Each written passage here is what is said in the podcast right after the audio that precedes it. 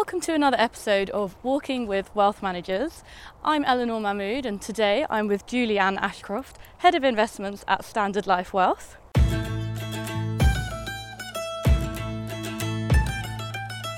Hello Julie-Ann. Hello Eleanor.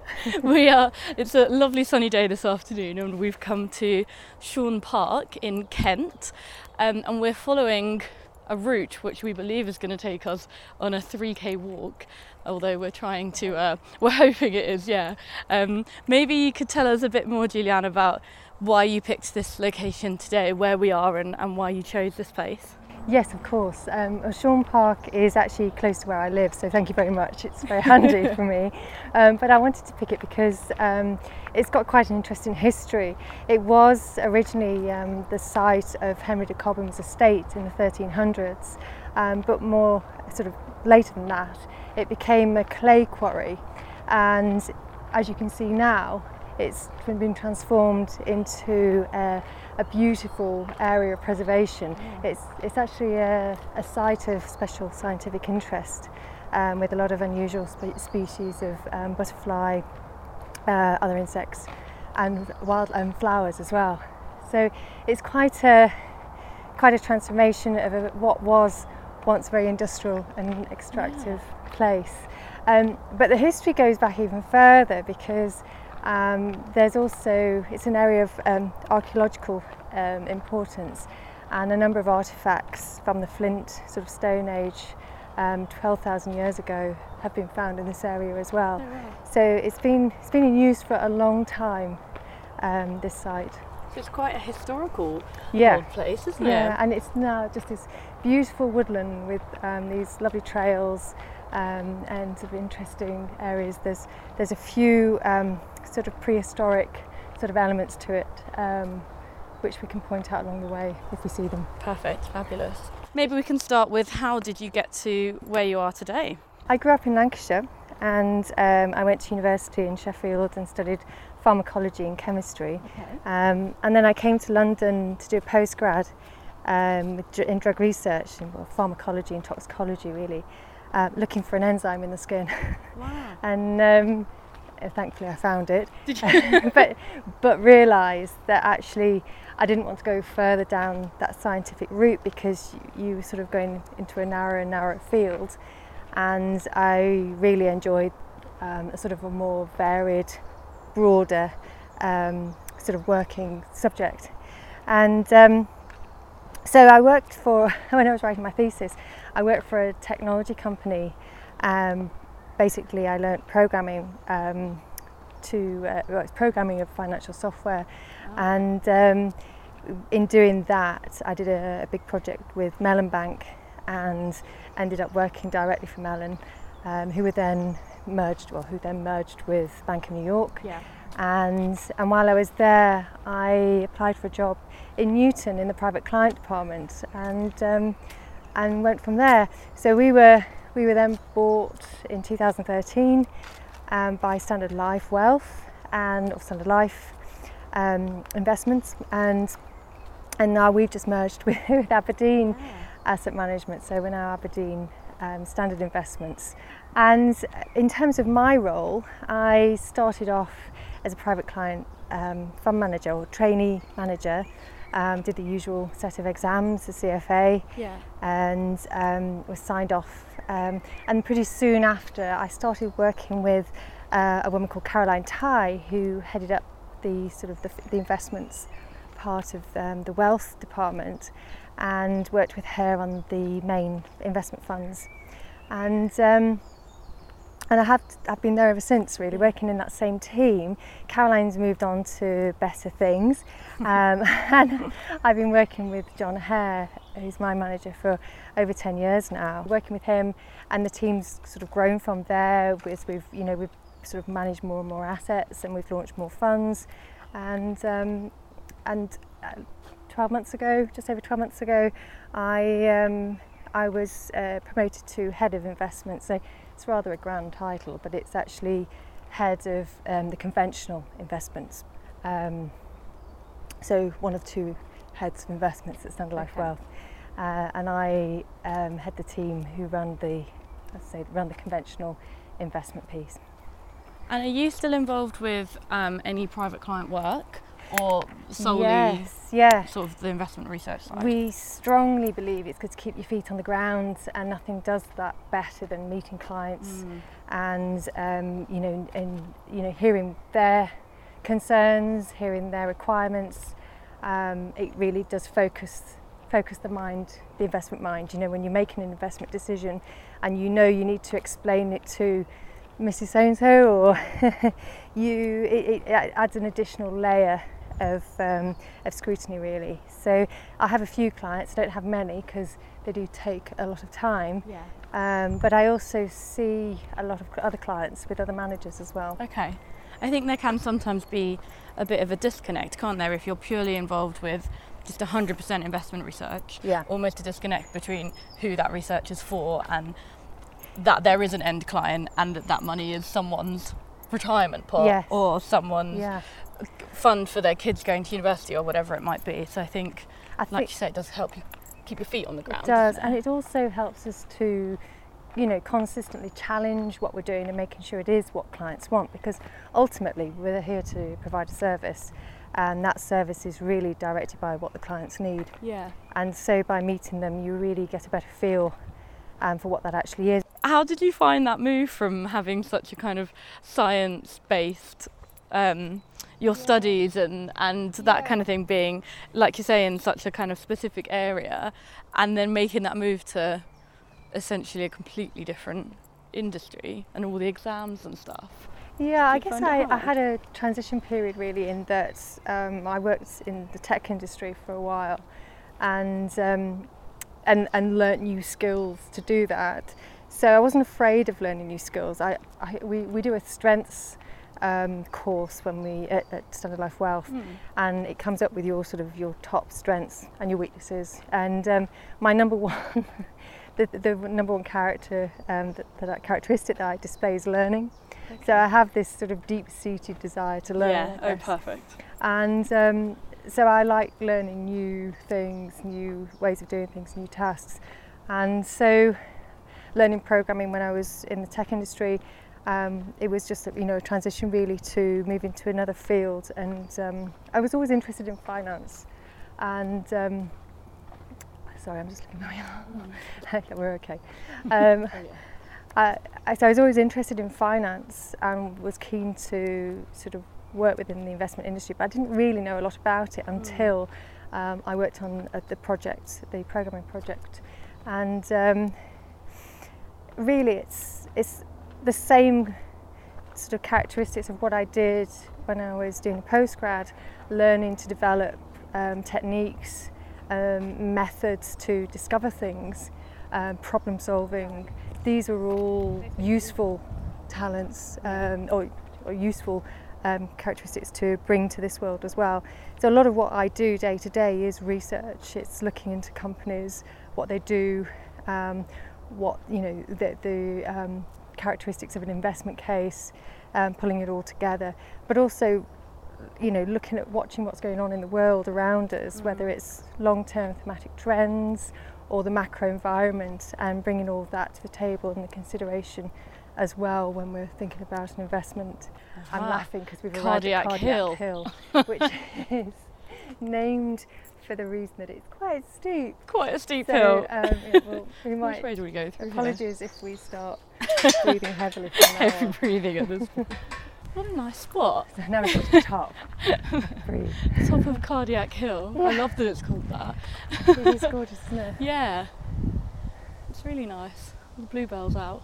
You mentioned earlier some ethical mandates that you do for clients. Yes. Um, do you want to maybe just tell me a bit more about your kind of interest in that sort of things, and then what you think, what are some of the main blocks to this way? Yeah. Yeah. Um, oh, blue. Yeah, no, we're okay. Do we're, we just continue? No, we can pick up the red route. Yeah. Okay. I lost again, sorry. Oh, don't worry. Yeah. It's quite nice, actually, isn't it? Having a little wander.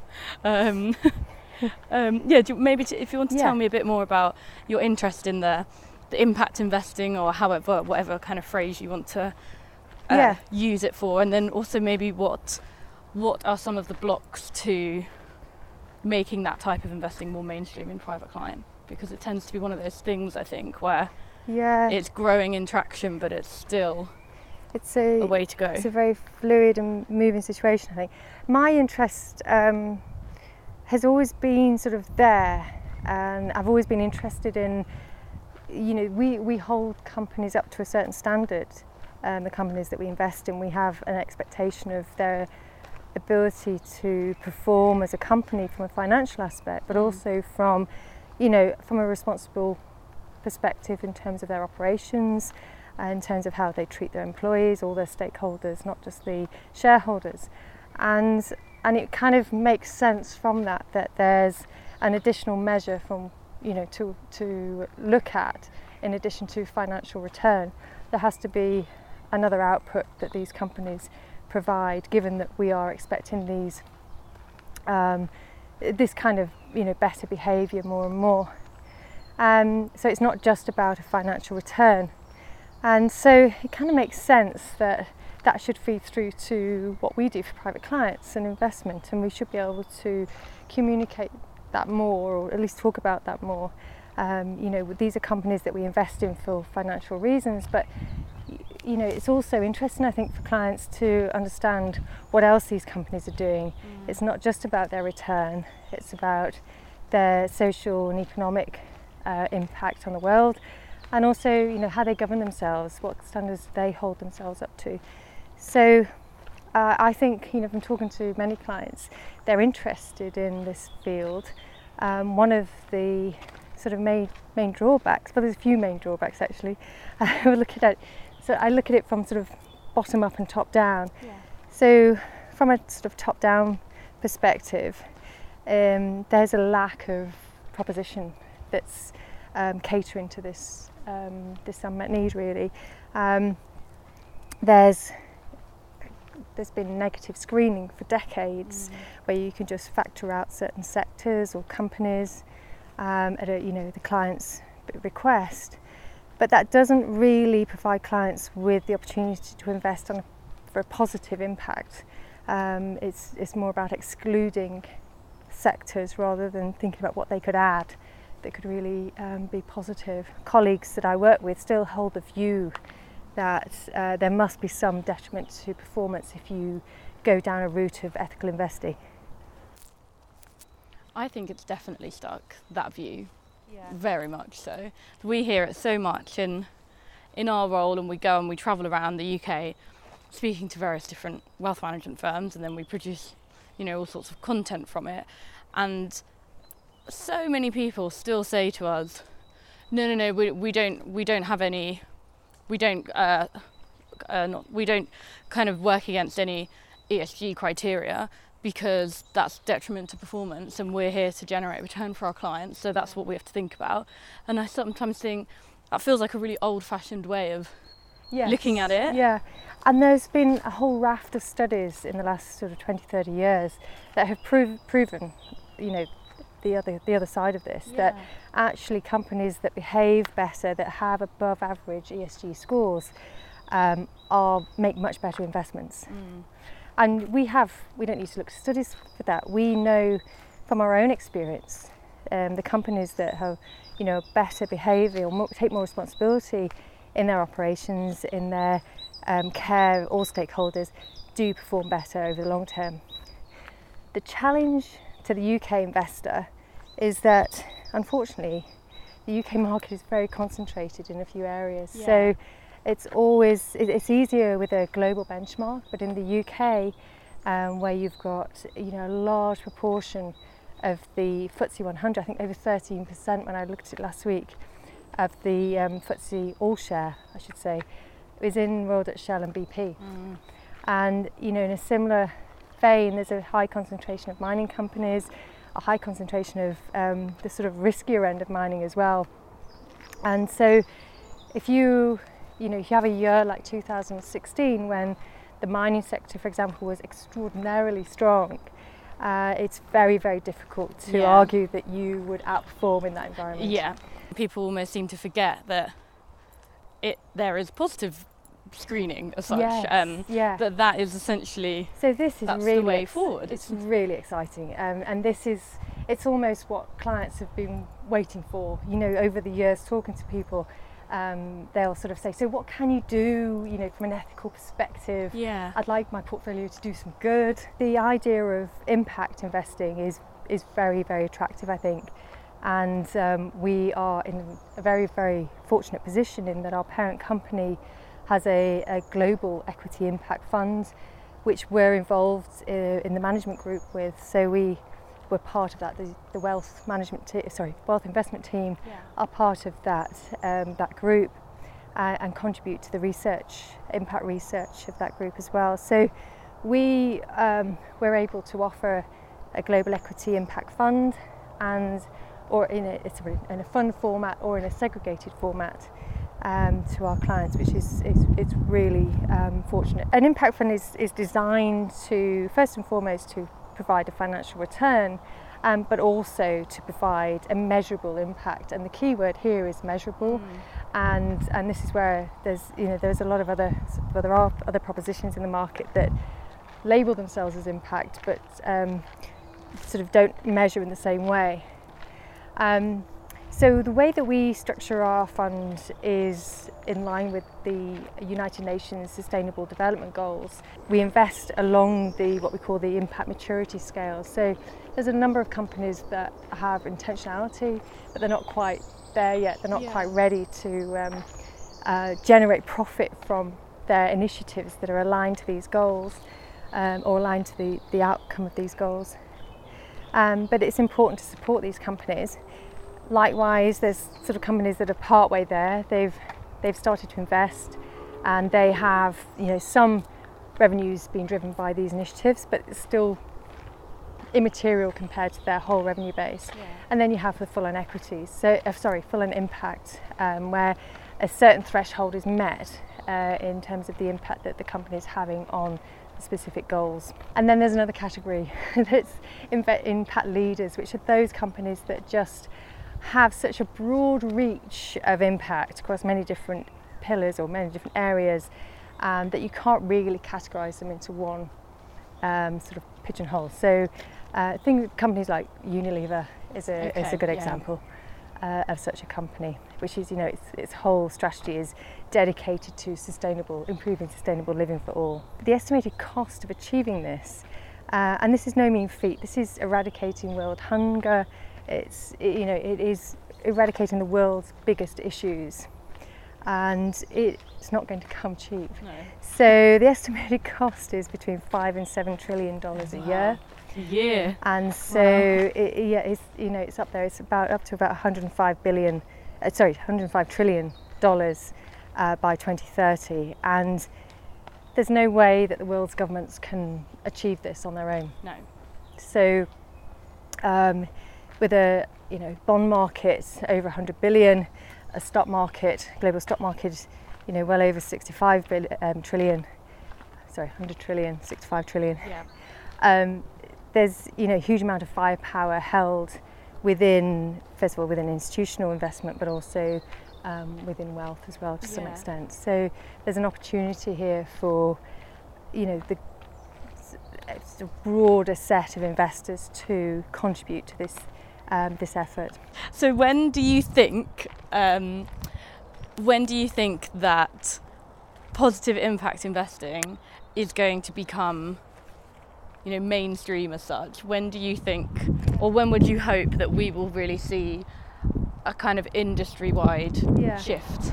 I think we're starting to see something. I think it's going to be driven by the amount of proposition that's made available, and to do, as I said earlier, to create proposition um, that measures impact as well as generates a financial return takes a huge amount of resource, and will only really come from those institutions or investment houses that have that capability. And um, so a number of funds are launching, uh, have launched. I think once there's a track record, once there's proof, two, three years down the line, we should start to see, um, you know, even more traction than we than we are at the moment. Yeah. So it's one to watch. Definitely. Definitely.